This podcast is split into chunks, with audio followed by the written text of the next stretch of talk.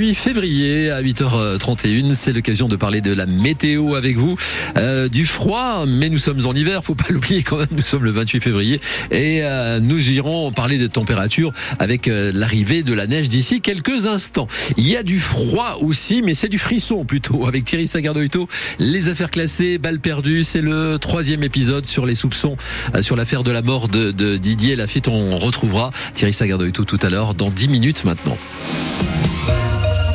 Marion Aquilina, dans ce journal, après l'arrivée de la neige, eh ben c'est la ruée vers les stations de ski aujourd'hui. Hein. Et oui, forcément, il y a tout le beau temps, la neige effectivement, puisque c'est tombé depuis lundi soir, soixante-dix centimètres à partir de deux mille mètres d'altitude. On retrouve Camille Ursy sur la route pour aller jusqu'à la Pierre Saint-Martin. Alors tout à l'heure, Camille, vous étiez avec des clients qui s'apprêtaient à louer du matériel pour aller skier.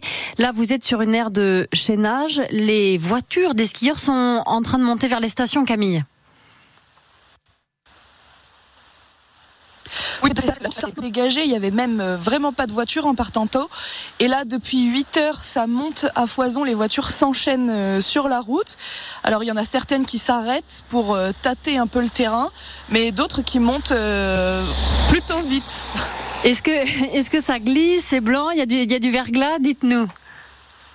Alors, la route est dégagée, elle a été fermée, me disait le, le directeur de la station euh, Jean-François Mott. Hier soir, elle a été fermée pour être déneigée. Par contre, il va falloir les, na- les chaînes pardon, pour arriver euh, jusqu'à, jusqu'à la station. Et c'est d'ailleurs pour ça qu'il y a de nombreuses personnes qui ont laissé les voitures à arête pour monter avec la navette et pas... Euh, passer l'étape des chaînes. Puisqu'on on le rappelle, effectivement, c'est obligatoire hein, d'avoir ces équipements hivernaux. Camille, vous, vous, avez, euh, vous, vous êtes prudente, hein, vous mettez les, les chaînes.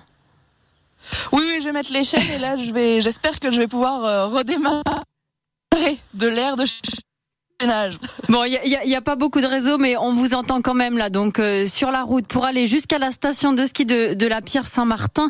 On, on le disait là avec Camille, mais ça vaut pour euh, finalement tout le monde, hein, ça va de soi. Pensez aussi à regarder à l'avance si certains axes sont fermés à cause des chutes de neige. C'est le cas au col de la Pierre Saint-Martin, au col du Somport, col du Pourtalais, le col de Marie-Blanque également, et donc la route entre Escotte et Biel, et le col de, d'Aubisque fermé euh, aussi ce matin. Certains hier se sont retrouvés dans de sacrés bouchons à cause de cela. La préfecture avait en plus interdit la circulation à tous les véhicules sur la R N cent trente-quatre entre Gurmançon et les Forges d'Abel. Appel à la vigilance globalement si vous êtes en montagne, parce que le risque d'avalanche est maintenu au niveau quatre. Oui, c'est l'indice quatre sur cinq, donc c'est oui. Toujours très important. En Bigorre et en Béarn, Météo France maintient pour aujourd'hui la vigilance orange pour les avalanches dans les Pyrénées-Atlantiques. Dans le reste de l'actualité ce matin, ce climat de violence dénoncé au collège Sainte-Bernadette à Pau. Hier, on vous parlait des enquêtes en cours pour des agressions sexuelles dans cet établissement privé. Les enseignants et les parents d'élèves avaient essayé d'alerter sur cette situation et plus largement sur des violences, des menaces, et ce sans que personne ne réagisse, ni la Fondation des apprentis d'Auteuil, ni le diocèse, ni le rectorat, Manon Claverie. Ils savaient tout et ils n'ont rien fait. Voilà ce que certains enseignants disent. Pour eux, l'absence de cadre, d'accompagnement s'apparente à de la maltraitance. Ils dénoncent ces dizaines de rapports d'incidents sans réponse après avoir vu des élèves sortir par les fenêtres en plein cours, se battre, mimer des actes sexuels, les menacer de mort, les plaquer contre une armoire ou même mettre le feu à une classe. Et puis il y a ces élèves de quatorze ou quinze ans exclus de l'internat qu'on envoie dormir au C F A le soir seuls avec de jeunes majeurs.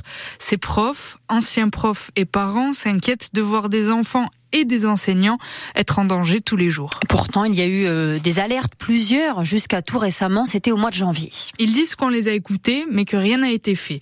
Il y a d'abord eu une lettre signée de plusieurs enseignants il y a plus de trois ans, et puis des mails, tout cela envoyé au rectorat de Bordeaux, au diocèse, au C R I P, la cellule qui s'occupe des situations de danger pour les enfants au département, à la directrice du collège également.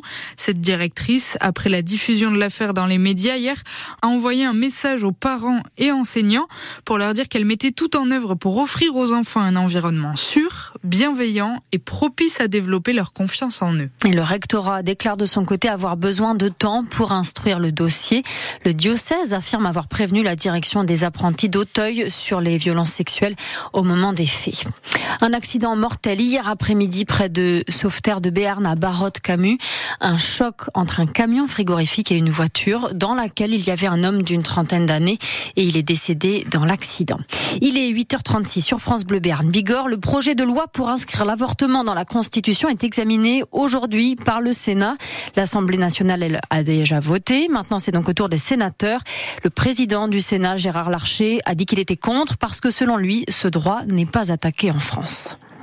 Des, des annonces du gouvernement pour répondre à la colère des agriculteurs. Oui, tout à fait. C'est pour les accompagner financièrement, les aider quand ils ont des difficultés, qu'ils ont déjà des crédits à rembourser. Deux nouvelles mesures ont donc été présentées, Valentin Winato. Les agriculteurs en difficulté vont désormais pouvoir retarder d'un an le paiement de leurs dettes bancaires et, si besoin, demander un rééchelonnement de leurs prêts sur trois ans, ce qui doit leur permettre de souffler un peu. Et puis, pour ceux qui auraient besoin de plus de fonds pour acheter du matériel, par exemple, un prêt à taux préférentiel entre zéro et deux virgule cinq pour cent sera proposé par les banques. Le taux sera choisi en fonction de la situation financière de l'exploitation. Pour y avoir droit, il faudra se déclarer auprès de sa préfecture qui va examiner la situation avant d'engager un dialogue avec la banque pour bénéficier de l'une de ces deux aides mises en place. Bruno Le Maire a également indiqué que la garantie par l'État de prêt aux agriculteurs à hauteur de deux milliards d'euros serait mise en place dès le mois de mai et non pas au premier juillet comme prévu initialement. D'ici quelques minutes dans le cent pour cent sport, il sera question du navigateur Charles Caudrelier. Il a fait son premier tour du monde en solitaire en cinquante jours, dix-neuf heures sept minutes et quarante-deux secondes, vous allez l'entendre. Et puis un peu de foot aussi parce que ce soir c'est la finale de la Ligue des Nations féminines. Les Françaises affrontent l'Espagne à dix-neuf heures.